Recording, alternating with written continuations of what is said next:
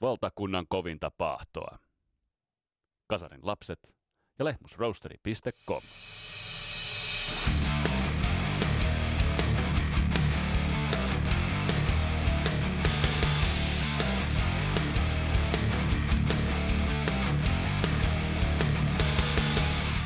Tässä Kasaralaps podcastin jaksossa otetaan käsittelyyn 80-luvun merkittävin naispuolinen hard rockin artisti, nimittäin Lita Ford. Christian Huovinen kanssa käydään läpi Lita Fordin uraa ja sitä ennen vähän pohditaan ja jatketaan pohdintaa sitä, että miksi naisten asema jäi kasarin rock'n'rollissa niin pieneksi ja mikä tuon Lita Fordin merkitys on. Mun nimi on Vesa Wienberg, tää on Kasarilaps podcast. Tervetuloa matkaan mukaan.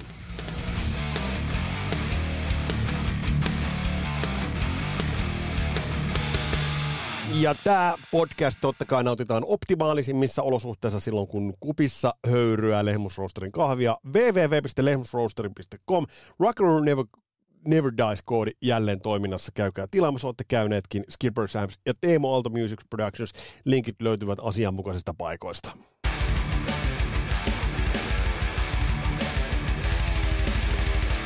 Uh, Night Ranger-jakso poiki teiltä todella, todella paljon palautetta ja kiitos kaikista palautteista. Ja oli mahtava nähdä se, että myös miten tuttu bändi Night Ranger teille oli. Siellä oli muun muassa Night Rangerin livenä nähneitä. Aivan mielettömän hienoa omistautumista tollakin bändillä. Ja kertoo siitä, että vaikka meikäläinen patapäinen ämpäri päässä kasvanut kymillä ei ole jostain bändistä 80, 80-luvun haminoissa tai aikoina ole kuullutkaan juurikaan. Siis juurikaan, se ei tarkoita, etteikö tästä meidän heimosta, teidän joukosta, meidän joukosta löytyisi perehtyneisyyttä näihin bändeihin. Ja se on, se on todella hienoa. Meillä on paljon just näitä tämän tyylisiä bändejä, joita täytyy käydä läpi.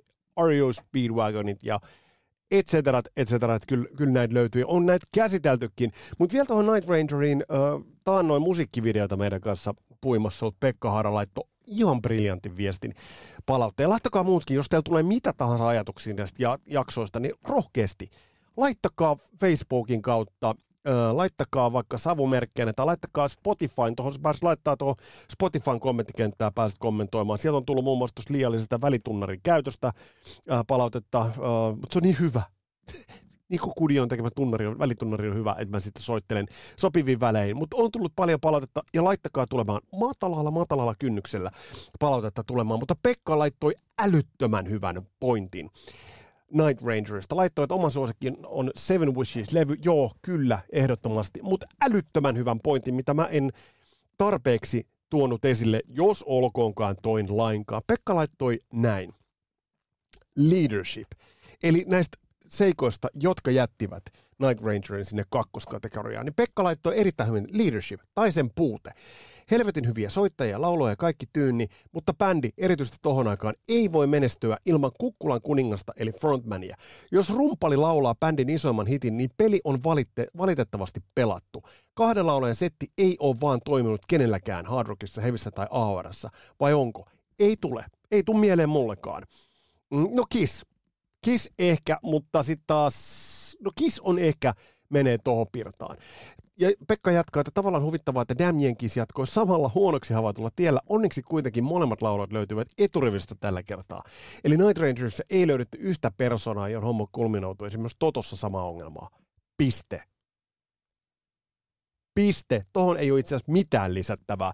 Erittäin hyvä pointti, pointti Pekalta. Uh, mitä muuta ajankohdasta?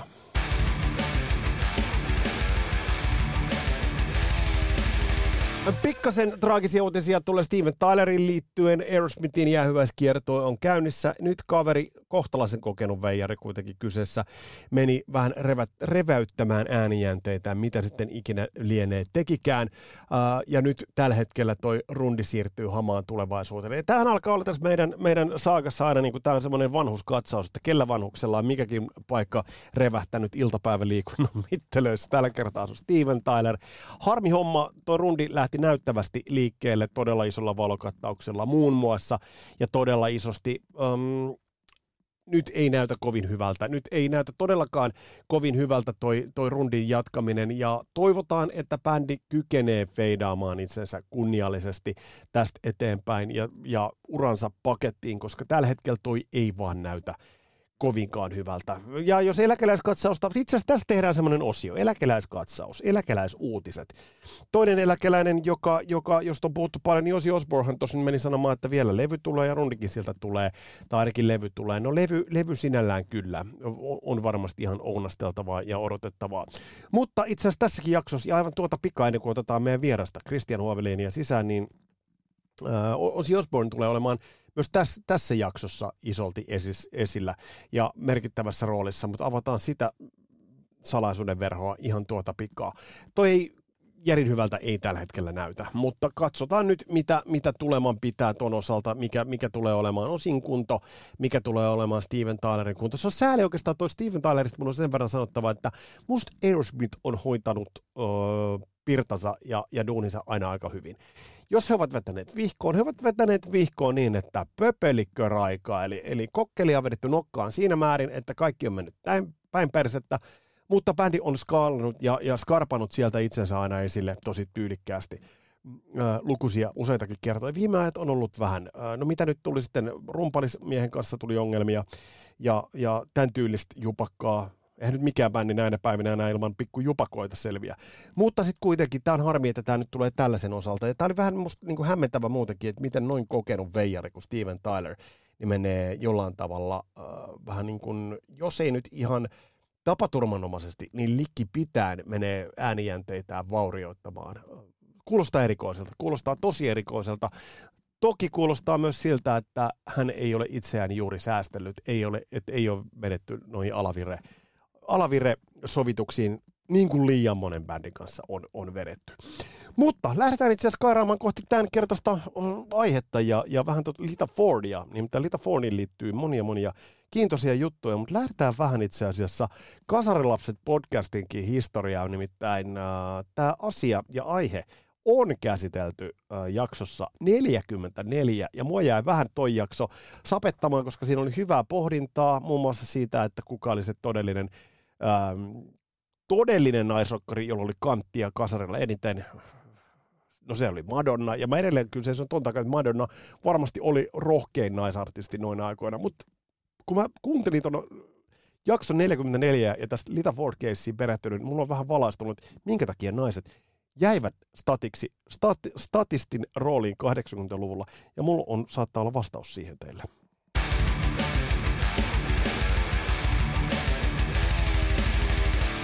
Tämä jakso numero 44 on ilmestynyt joskus vain talvisodan jälkeen, mutta tolloin tosiaan naisille jäi statistin rooli äh, hard, 80-luvun hard rockissa, niin tämä jakso uh, numero 44, niin siinä mä pohdiskelin, tämä on muuten tosi, tosi noloa, että mä täällä kuuntelen ja siteraan itseäni, mutta kuunnellaanpa nyt kuitenkin, mitä varovaisella ja hentosella äänellä tolloin tästä asiasta tuli pohdiskeltua. Naisten aseman pohtiminen. Joo on vähän vakavampi kysymys kuin minä se ensi vaiheessa näyttäytyy. No älä. Nimittäin kun mä lähdin pohtimaan naisia rock'n'rollissa 80-luvulla, niin ei se nyt mitään varsinaista äh, ilotulitusta tai tykitystä ollut. Ja minkä takia mä otan nyt tässä ensimmäisenä esille Joan Jettin, koska se ei varmasti tuu kaikille ensimmäisenä. Joo, eli tämä pohdinta on lähtenyt, tässä täs, niin lähdettiin oikeastaan pohtimaan näitä, näitä naisartisteja ja heidän menestystään. Ja toi on siis jakso 44. Ihan hyvää, hyvää pohdintaa, mutta siinä ei oikeastaan maaliin päästy. Mä pengoin pikkasen äh, muutamia podcast-haastatteluita, muutamia YouTube-isäntien ja emäntien haastatteluita. Katsoin Lita Fordin haastatteluita, aika ison, ison tukun ja, ja oikeastaan miten hän reflektoi tuota uraa. Ja mielenkiintoisesti Lita Fordin puhutaan tuosta ihan kohta puoli Christian Hovlenin kanssa lisää tuosta Lita Fordin 88 ilmestyneestä Lida-albumista. Mutta mielenkiintoiseen asemaan Lita Fordin menestyksen ja listamenestyksen 80-luvulla aiheuttaa se, että kun Lita Ford ja Ozzy Osbourne uh, duetoivat upealla biisillä Close My Eyes Forever, joka oli tuolta Lida-albumilta ja joka julkaistiin sinkuksi 3. päivä 4. 1989, niin se meni Ozzy Osbournein äh, myötävaikutuksella ja kanssa, ei myötävaikutuksella, se oli Lita Fordin biisi, joka on nyt duetoitu Ozzy Osbournein kanssa. Se meni Billboardin sinkkulistan sijalle kahdeksan. Ja se oli Ozzy Osbournein ensimmäinen top 10 Billboardin listalle yle, yle, yltänyt sinkkujulkaisu tohon mennessä. Eli Close My Eyes Forever oli ensimmäinen Ozzy Osbournen sinkkujulkaisu, joka meni Billboard-listalle, top 10-listalle tohon mennessä. Ää, aikaisemmat noteraukset, hänellä paras noteraus tohon mennessä, oli paria vuotta aikaisemmin Shut in the Dark siellä 68 vuonna 86. Ja Close My Eyes Forever oli Ozzy Osbournen ää, ensimmäinen top 10 Billboard-sinkkulistalle, siellä kahdeksan mennyt biisi. Kolmas päivä neljästä julkaistu ja men, meni neljäs päivä kolmatta, anteeksi. Ja näiden jenkkipäivämäärien kanssa menee sekaisin.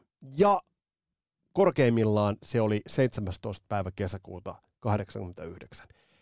Viimeisin Ozzy Osbournen ja siitä seuraava, siis itse asiassa, jos 89 oli edellinen top 10 noteraus sinkkulistalla, niin seuraava sinkku top 10 noteraus oli 20. Äh, ensimmäinen päivä 9. 2019, Take What You Want, Post Malonein kanssa, Travis Scottin, Ozzy Travis Scottin tuottajapuolelta tekemä biisi. Eli siis tämä kertoo siitä, miten järkyttävän menestynyt toi Lida-albumi oli. Miljoona myyntiin mennyt, listoille yltänyt, äh, Kiss Me Deadly-biisin sisältänyt. Ja tästä kun nyt lähdetään pohtimaan, että miksi naisilla oli niin vähäinen rooli 80-luvun listamenestyksissä. Että jos Lida Fordilla oli taivasrajana tuossa kohtaa, ja Christian Hovelin kanssa kohta avataan vähän sitä, sitä Lida Fordin uraa ja oikeastaan siihen liittyneitä nyansseja ja myös noita menestysvuosia. Niin jos Lida Fordilla tuolla tavalla oli taivasrajana, listat aukesivat, mikä mahtoi olla syynä siihen, että naisia ei ollut enempää? levyyhtiöiden listoilla sellaisina artisteina, joihin levyyhtiöt olisivat panostaneet. Sen takia, ja tästä tulee nyt se syy, sen takia, että levyyhtiöllä oli Golden Goose, joka muni kultaisia munia käsissään. Heillä oli nättien poikien tukkametalli, hair metalli, glam metalli, hard rock, myös osittain heavy metal bändit. 80-luvun alkupuolen edetessä levyyhtiössä tajuttiin, että jumalauta, meillä on tässä bändit, joita diggaavat sekä kundit että mimmit. Tämä kuulostaa todella, tämä on ollut tämä selitys koko ajan tuossa naamaneessa, mutta tämä on se syy. Minkä takia he olisivat tuoneet sinne naisartisteja, jotka sitten tavallaan olisi hajottanut, polarisoinut sitä bändien diggailua? Lue ostamista. Eli jos nyt vielä kerrotaan, levyyhtiöille oli helvetin kätevää, en yhdet samat artistit, yksillä investoinneilla. Nämä samoilla bändeillä, otetaan nyt Bon Jovi, Def Leppard, niistä kykeni Esimerkiksi Def Leppard on tässä kohtaa ihan ideaali esimerkki. Siitä kykenivät dikkaamaan sekä kundit, jotka ajattelivat, että no joo, hmm, tässä on vähän New Wave of British Heavy Metalia taustalla, ja samaan aikaan siitä kykenivät Love Bites-biisiä sydän syrjällään kuuntelemaan mimmit. Matt Lang tuotti bändiä. Joe Elliottille viestiä, laita niikkuja, niekkuja sinne laulun. Mimmit rakastaa sitä. Ja tämä on ollut tietoinen bisnesvalinta. Mikä muukaan selittää sen, että vakavasti otettava. Siellä on Femme Fatale, siellä on Lee Aaron, siellä on Joe and Jed, siellä on Lida Ford. Ja nämä on ihan russakan helpeitä siihen nähden, että miten paljon tuli artisteja, sellaisia kundipändejä. Tämä on ollut tietoinen valinta. Lida Fordin 88 ilmestynyt levy Lida osoittaa sen, että mikä markkinamahdollisuus tässä olisi ollut. Mutta se olisi polarisoinut ja jakanut ne markkinat. Ostajia ei ihan 80-luvullakaan määrättömyyksiä riittänyt. Ja tämä on aika kylmää kertomaa. Otetaan vieraaksi, men, äh, vieras Christian Huovelin, niin kysytään, että miten mieltä Christian Huovelin on tästä kontroversiaalista teoriasta.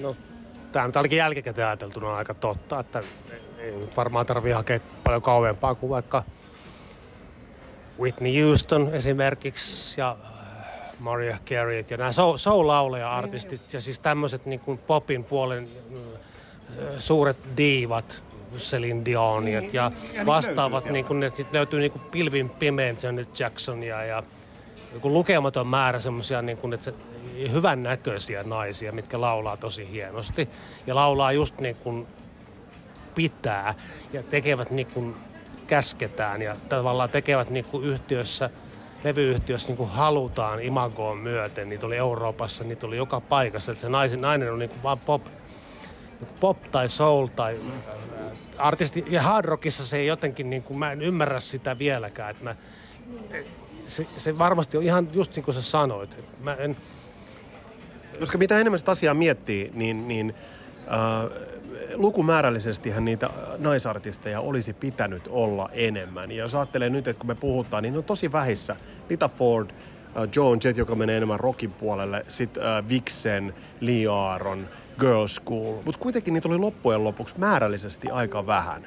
Joo, ja sitten oli vielä tietysti tämä kunnon, kunnon punkkari Wendy O. Williams.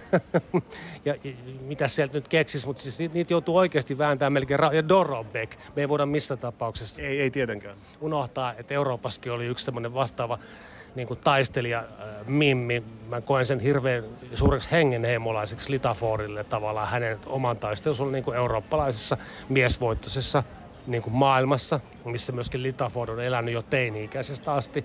Se on ollut helvetin vaikeaa valita tommonen ura ja pysyä siinä niin kuin kaikesta huolimatta niin, että ei ole, ei ole kuunnellut tai ei ole vittuakaan kiinnostanut, mitä ne muut tai miehet ajattelee siitä hänen uravalinnosta tai hänen vanhemmat myöskään. Tai, mm. koska, no niin. niin näin, joo. No nyt päästään itse asiassa jo meidän tämän jakson kuningattara eli Lita Fordi. Mielenkiintoista on se, että tällainen brittiläis-italialaiset sukujuuret ja tuollaisen noin 10-vuotiaaksi asti, eli Englannissa ja sitten vasta muutti äh, Jenkkeihin ja Long Beachille. Näkyykö Lita Fordin myöhemmässäkin urassa jollain tavalla se, että on, on myös tuosta brittiläistä taustaa? Kyllä, ja, ja se italialaisuus kyllä. Kaikki se semmoinen eurooppalainen, eurooppalaiset kannukset näkyy mun mielestä hyvässä, jos mä mietin niin kuin Litafordin niin kuin myöhempää uraa ja hänen niin kuin soittamistaitoa ja laulamistaitoa ja biisin tekotaitoa ja, ja äh, ehkä sekin myöskin, että hän on ollut vähän semmoinen nuori kapinallinen niin kuin pennusta saakka, tehnyt mitä hän huvittaa. Ja just tämä teininen liittyminen The Runawaysiin muun muassa. Ja, et siis, kyllä se, se näkyy niin positiivisena tämä eurooppalaisuus ihan, ihan älyttömästi, jos mä nyt mietin sitä, mm, mm. Jos, mitä sä ajat takaa. Ja... Joo, kyllä mä, mutta mut, mut, siis jotenkin maistin siinä, että siinä on, siinä on sitä niin kuin eurooppalaista, eurooppalaista äh, vivahdetta. Mm, ja jos muuten ihmettelet äänimaisemaa, niin tehdään anniskeluravintolassa tätä haastattelua elävässä ympäristössä niin sanotusti. Mutta äh, kun äh, Litaford oli reilusta alle parikymppinen. Kim Fowley poimi hänet Runaways-bändiin. Um, Runaways-bändi ei nyt jättänyt musiikillisesti niin merkittävää, merkittävää perintöä, mutta mimmit oli tosi aikaisessa vaiheessa jälkeen, 76-77, milloin esimerkiksi joku Kiss oli ihan täydessä vedossa. Et Lita Ford on ollut todella nuorena ja tosi varhain ollut tekemässä jo omaa, itse tai kuinka omaa musaa se oli siinä vaiheessa, mutta ollut kuitenkin niin kuin jo bänditouhussa mukana. Se on just häthätää täysikäinen, jos mietitään 1958 syntynyt ja se on 70-luvun puolisvälissä ollut jo bändissä toisena lead nimenomaan niin kuin parempana ja merkittävänä ja ihmisenä. Että hän on ajat, niin kuin opetellut sen soittamishommat ja kaikki ne kuviot tosi niin kuin varhaisessa vaiheessa, että hän on tosi valmis tyyppi, vaikka tuntui välille, että sekin oli bändi, missä niin koitettiin tavallaan saada sitä ää, tyttöbändin leimaa, mm. mikä niitä varmasti otti tosi paljon päähän, kun levyyhtiöt niin kuin pakotti niitä tekemään asioita, missä niin kuin tänä päivänä ei varmaan niin kuin, tässä nykymaailmassa tuommoista ei tapahtu, että siellä on niin paljon taustalla kaikki juttuja, mitä ne on joutunut tekemään kompromisseja. Ja niin siis ihan hyväksikäyttötapauksia. Hyväksikäyttötapahtumia ja kaikki, että se on niin kuin silleen, että on ollut, on ollut tosi nuoria mimmejä ja niitä, ne on ollut niin täysin niiden möhmaa levyyhtiön moguleita ja muiden mä nyt vähän kärjistän, koska mä haluan puolustaa tätä naisnäkökulmaa tässä samalla. Se on musta hirveän tärkeää.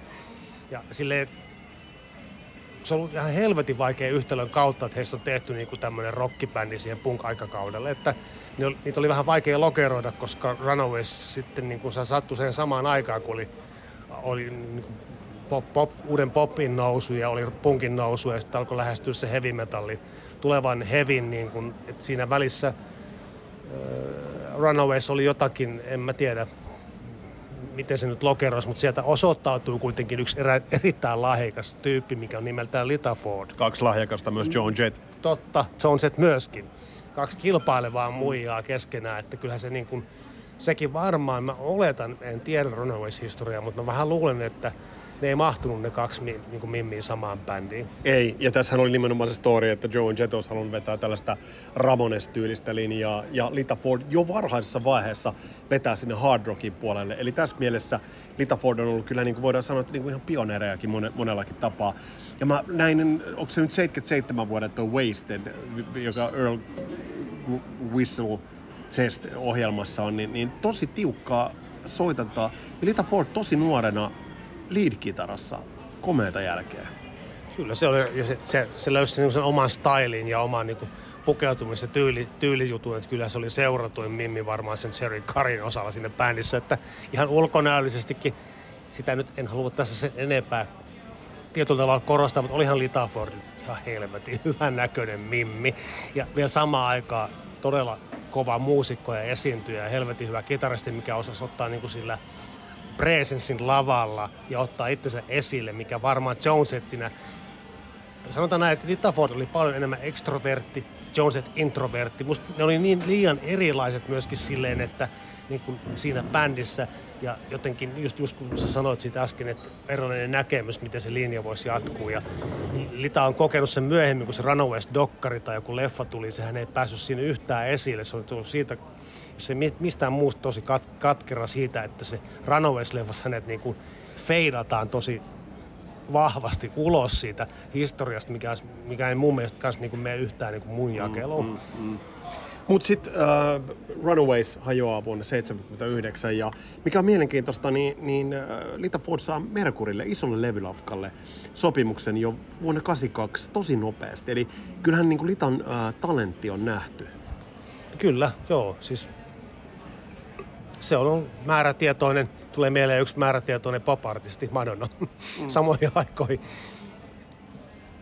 itse asiassa hyvin samalla huudella. Vaikka no niin on, mutta tästä tulee just, että olisiko, olisiko Lita Fordista mm. voinut tulla, ää, olisiko siitä voinut tulla, jos sillä olisi ollut levyyhtiön ja, ja bisneksen tuki, koska jos, jos ajattelet Madonnan lahjakkuutta, mm ja seksikkyyttä mm, ja, ja mm. talenttia. Laita Lita Fordin vastaavat siihen rinnalle.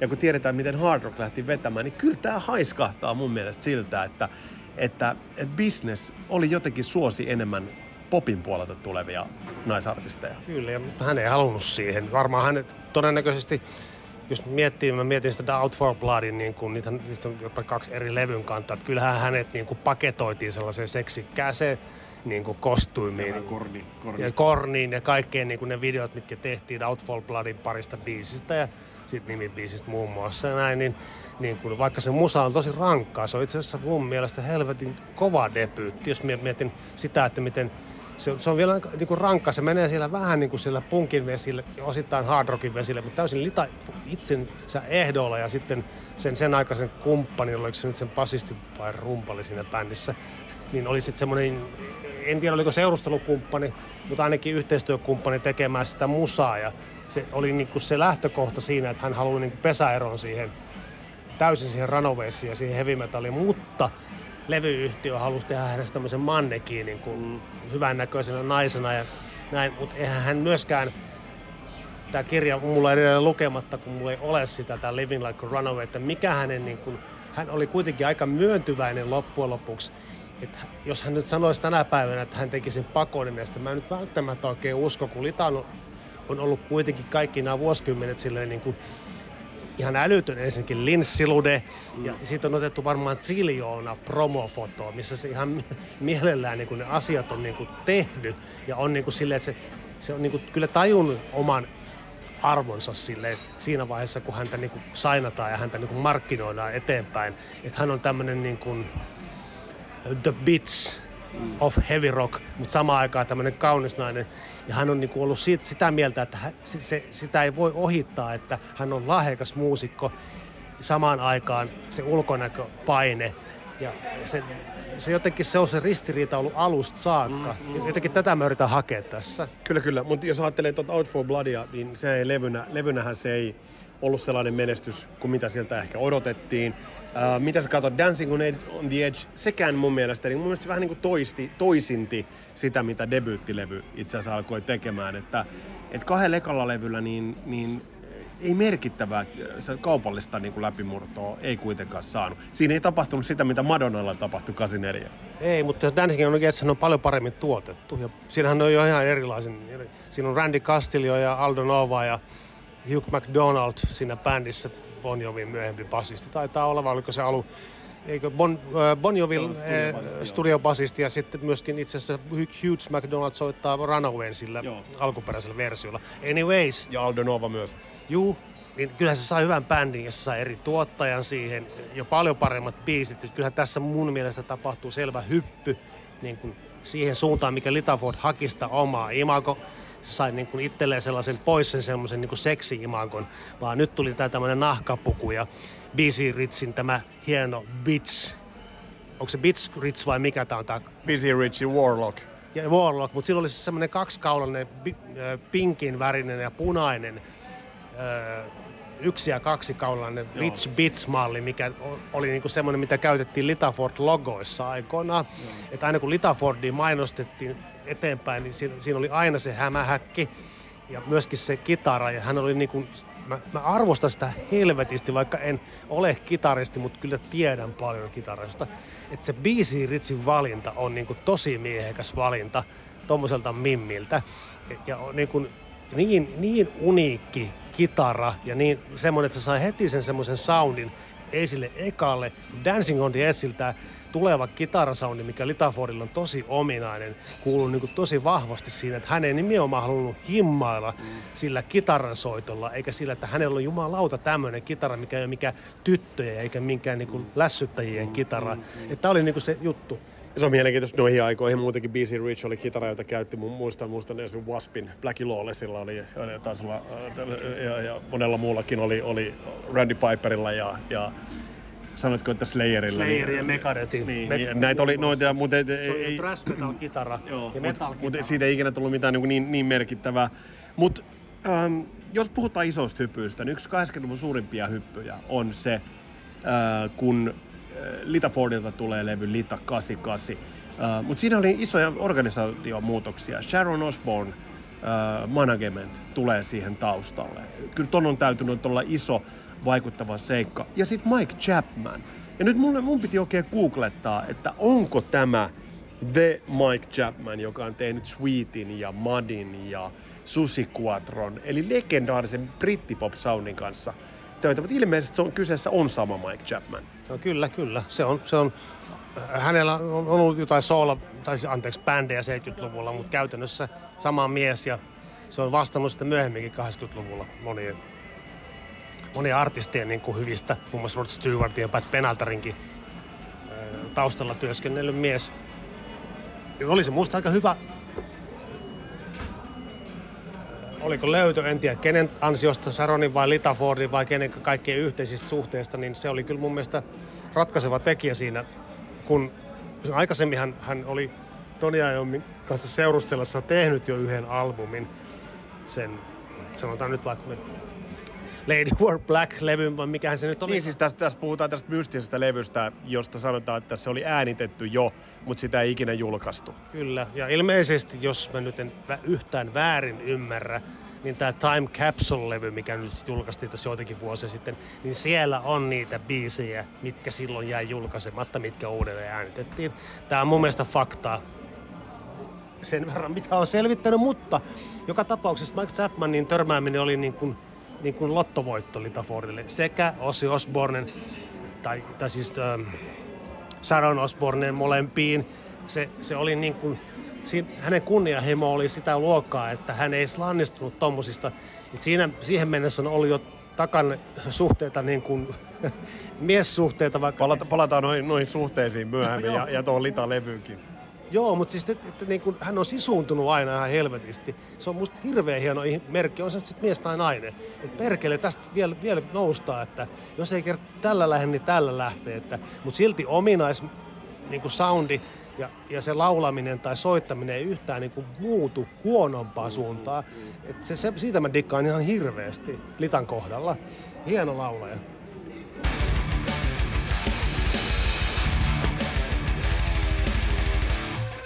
Vaihdettiin tähän ulos, saadaan pikkasen rauhallisempaa äänimaisemaa, mutta tulit siihen tulokseen, että tuossa oli niinku isoja onnenpotkuja ja näin, mutta mut toi, että, että sinne tulee Sharon Osbourne, äh, tulee manageriksi, musta helvetin hyvä veto, kun tiedetään, että sieltä saa kuitenkin sellaista uran rakentamiseen sellaista voimaa, mutta sehän alkoi näkyä heti.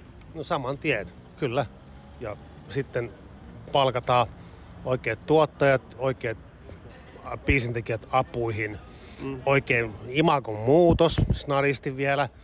Toiseen suuntaan hänestä tehtiin vähän semmoinen niin kuin puoliksi lady ja semmoinen seksisymboli viimeistään tässä vaiheessa niin. myöskin.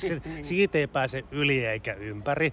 Mutta Lita hyväksy sen, eikä se ole siitäkään koskaan ollut mitenkään vitun katkera, vaan se halusi menestyä niin kuin uskottavana naisartistina niin kuin kaikesta huolimatta. Sai kaikki hyvät yhteistyökumppanit Lemmy Kilmisterin, äh, Nicky Sixin, Ozzy Osbourne muun muassa.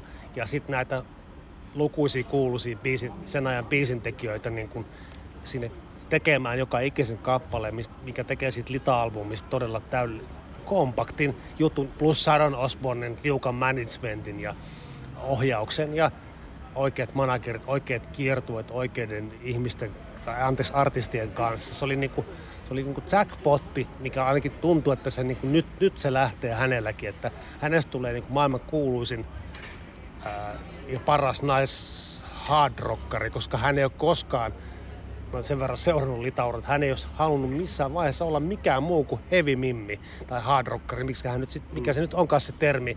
Että semmoisena hän haluaa pärjätä siinä, pärjätä siinä miesmaailmassa tai mieluummin päihittää vaikka Ritsi Blackmoren kitaristina. Mm.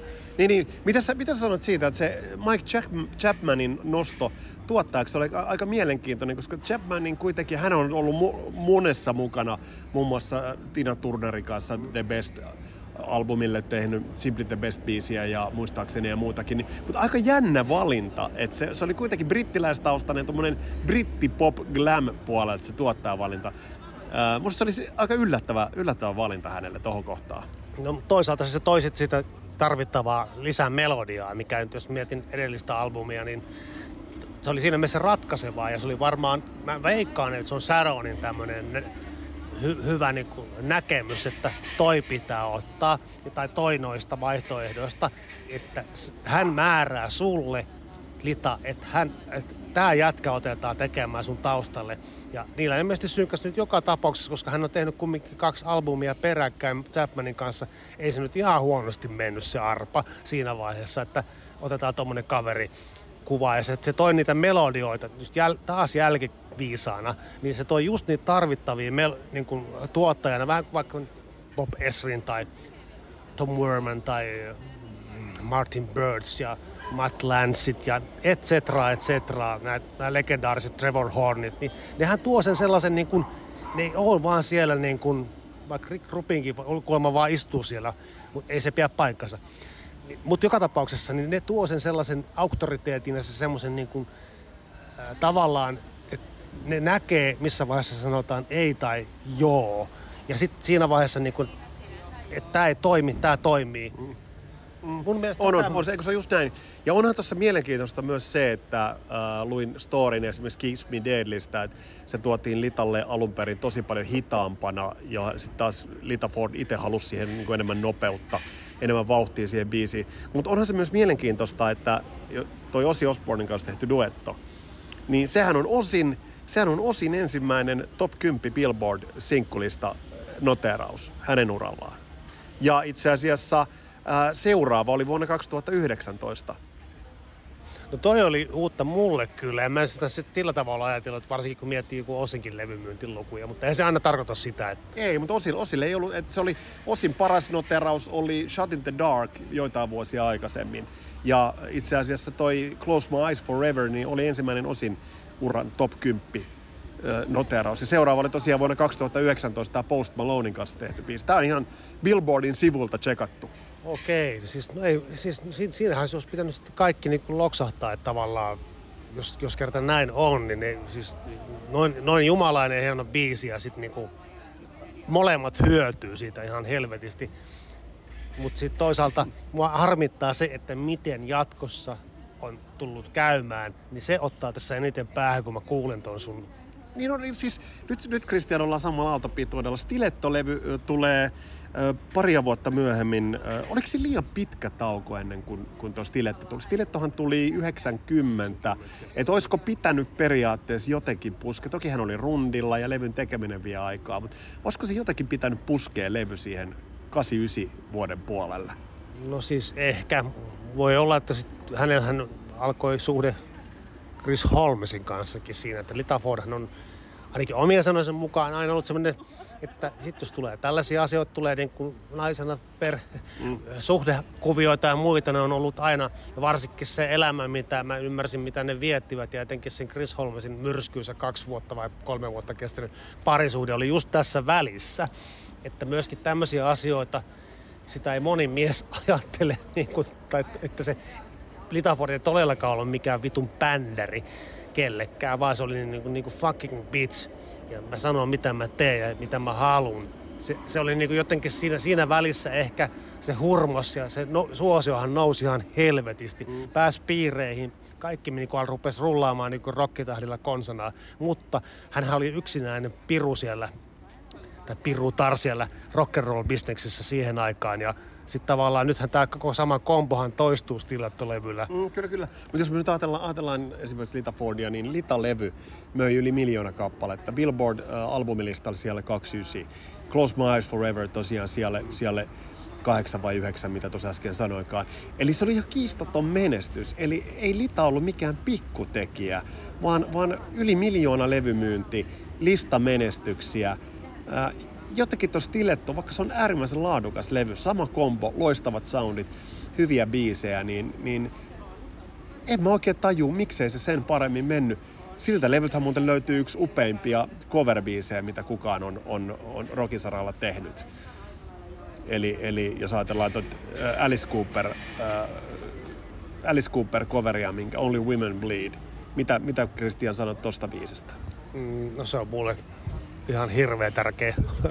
Jos olisin nainen, mutta en ole, niin soittaisin ton biisin aina jossain tärkeässä tilaisuudessa, että muistakaa, että kaikki ollaan olemassa, ollaan tasavertaisia. Ajattelkaa nyt, Alice Cooper 50 vuotta sitten, Billion Dollars Baby, ei, Welcome to My Nightmare, nyt, sorry.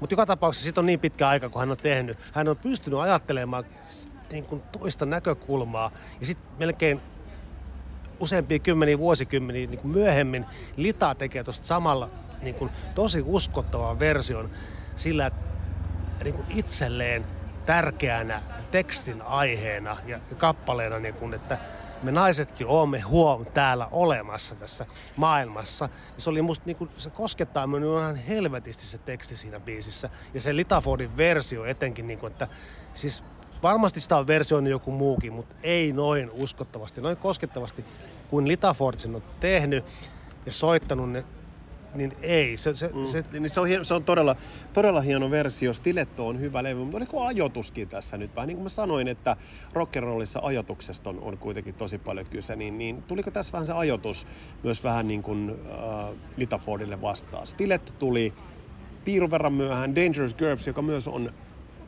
OK-levy ja oli kohtalainen menestys. Tulee mitä, 92? 92, niin, niin ajoitus tässä kohtaa alkoi vähän sakkaamaan. Kyllä, se tietysti mennään taas siihen Ysäri alkoon, kun muutokset, muutokset niin virrat alkoivat tulla tähän maailmaan musiikissa. Ja nyt mä en viittaa mihinkään krungeen, vaan ylipäätään mm. se kymppi täytyy taas siinä niin kuin kymmenen vuoden periodi, mikä tuntuu aina toistuvan musiikkibisneksistä aina se joku tasavuosikymmen on jostain syystä, onko se kirous vai seunaus, mutta tuntuu aina kun mennään niin kuin vuosikymmenen taitteeseen, tulee ne uudet sukupolvet ja uusi juttu, mikä on ihan, ihan hienoa ja ymmärrettävää. Mutta siinähän pitäisi just nimenomaan luovia tai e, pystyy elämään siinä mukana siinä ajassa. Mm. Et, et, tietysti hänen edustamansa tapa tehdä musiikkia oli varmasti niin kuin monella muullakin, niin musta tuntuu, että kaikesta hienoudesta ja hyvyydestä huolimatta Dangerous Girls on ihan, ihan helvetin kova levy. Mm, mm. Eikö se ollut Tom Werman? Tom, siihen vaihtui Chapman, Tom Werman. Joo, joo, näin on.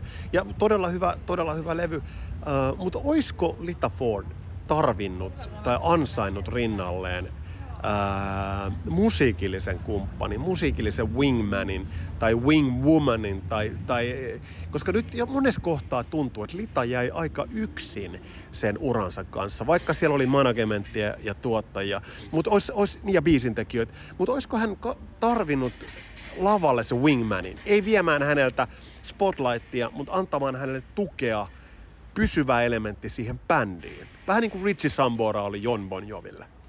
Joo, ja sillä esimerkiksi sillä sekään nyt ei menesty. Joo. Harmi vaan hän oli tämä Albinoni, niin. tämmöinen kumppani.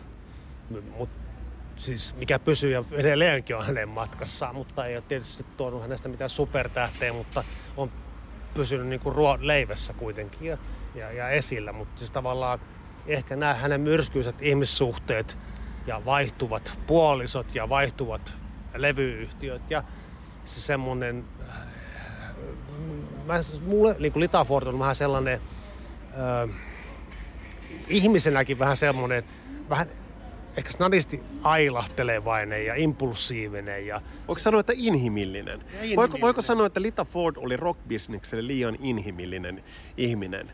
Suhteet myös veivät häntä ja, ja, ja elämäntilanteet veivät häntä. Että hän oli liian inhimillinen äh, rockbisnekselle. Joo, ja halusi kasvattaa lapsensa rauhassa ja vetäytyä pois rockbisneksestä ja, ja tehdä omia asioita siinä vaiheessa, kun tuntuu siltä ja löytyy oikea aviomies. Mutta samaan aikaan on ihan niin kuin intohimoinen muusikko ja biisien tekijä antaa odottaa. Että itse asiassa mä jostain luin, että nyt 65 vuotta vähän aikaa sitten täytynyt kuningattari, niin on tekemässä uutta musiikkia, mikä pitäisi julkaista ensi vuonna. Että eihän nyt ole jäänyt laakereille lepäämään vieläkään. Se mikä on harmi, että hän ei käy Euroopassa, kun jossain festivaaleilla kerran on hänet onneksi nähnyt, mutta Milloin näitä? Äh, Sweden Rockissa 2000 jotakin. Mm. Tuossa loppu 15 tai mitä se nyt on. Mutta joka tapauksessa Ruotsissa festareilla nähnyt viimeksi. Mutta siis ihan uskomattomassa vedossahan se muija on edelleenkin ja se on se soittaminen ja presenssi kyllä ihan niin kuin jäätävää. Että, ja hän on myöskin itse ironinen sen verran, mitä hän on seurannut niin kuin hänen YouTube-juttuja ja haastatteluja ja muita, että hänen löytyy sitä itseironiaa ja sellaista niin kuin hän haluaa olla kumminkin nainen eikä mikään mies miesten joukossa, vaan se, se on minusta myös kunnioitettavaa, että hän vanhenee arvokkaasti, mutta myöskin hän haluaa niin kuin, pitää sellaisen lady lookin ja semmoisen niin kuin bitch lookin, että hänen niin kuin, jumalauta, hän ei kerjää teiltä miehiltä yhtään mitään, vaan hän tekee teidän rinnalla näitä mm, asioita. Mm, mm. Mutta eikö voi kuitenkin, jos nyt Lita Fordia ajatellaan, ja, ja hänet löytyy myös traagisia tapahtumia elämästään, huonosti kohtelua, huonoja ihmissuhteita. Niistä voivat kiinnostuneet lukea ja googlettaa, sieltä löytyy traagista tarinaa, ei mennä niihin sen tarkemmin. Mutta eikö nyt kuitenkin voi sanoa, että tuo Lita-albumi soundeiltaan ja biiseiltään, niin se on yksi 80-luvun keskeisimmistä hard rock, tällaista niin kuin hard rock albumeista. Mä hiljattain siihen taas palasin sen pariin. Loistavat soundit, loistavat biisit, hieno kokonaisuus. Kyllä on, ja meille voi tulla kuuntelemaan mun stereoilla. Just kuuntelin viimeksi kuule tänään, ja siis ihan älytön dynamiikka. Ja niin kun, mulle tulee aina kylmät väreet, kun ne lähtee niin kun sen Back to the Caveissa. Se on upea biisi. Siis, niin se... siis, se, on, siis se, on, se on hämmentävän upea biisi. Ja se, miten se lähtee, kiinnittäkää huomiota siihen kit, lead, kitarasooloon alussa ja aina välikkeissä ja lopussa helvetin hienoa kitarointia. Se kitarasoolo siinä on varmasti Litan yksi hienoimpia.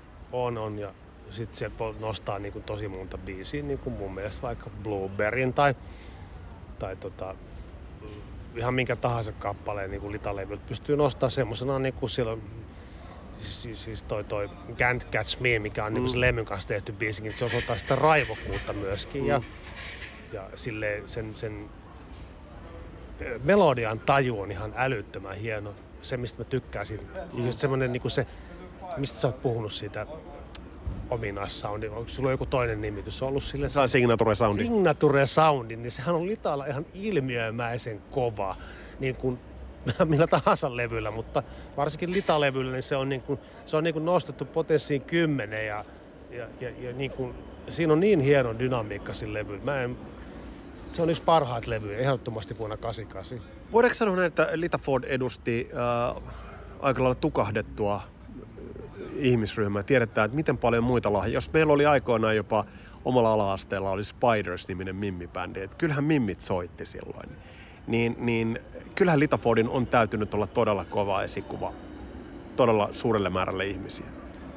Kyllä, kyllä mä luulen ja uskon näin, että mä en nyt, tietysti jos kiva nyt päästä haastattelemaan näitä nykyajan heavy metal tai varsinkin tämmöistä power metalia mm, edustavia yhtyöitä, että mä haluaisin tietää, niin kuin, että mitä vaikka Within Temptationin tai Nightwishin tai vastaavien. No, Dor- Doroke on varmaan oma, silläkin olisi varmaan sanottavansa tähän asiaan, koska ne on aika hengenheimolla. Siinä on pakko tuntea toisessa jollain no, tavalla. Mutta kyllähän Lita oli tienraivaaja.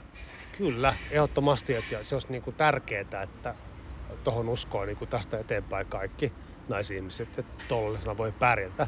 Tollasena niinku lead, leaderinä, lead-kitaristina, keulakuvana, niin se, se on, niin kuin, antoi uskoa ihan helvetisti to, toivottavasti niin kuin, mimmeille olla niin kuin, olla siellä naisena miesten maailmassa, mikä on ihan helvetin vaikeaa. Se on ihan tässä kaikessa taiteessa ja kulttuurissa niin kuin, on pakko tähän vedota, koska mä niin kuin, kans niin kuin kunnioitan niin kuin edesmennyttä Lemmy Kilmisteriä lainatakseni hän niin kuin aikoinaan just sen äh, Can't Catch Mein kohdalla oli, ja muutenkin paljon Litan kanssa tekemisissä, niin hän oli aina sitä mieltä, että Lita ei ole mikään niin kuin tämmöinen bänderi ja mikään niin kuin ihme Mimmi, kenen kanssa lähdetään paarin ja paarin kanssa jatkoon tyyppi, vaan se oli semmoinen, niin mikä jumalauta oli sua turpaus, se sua, se sua ärsytti.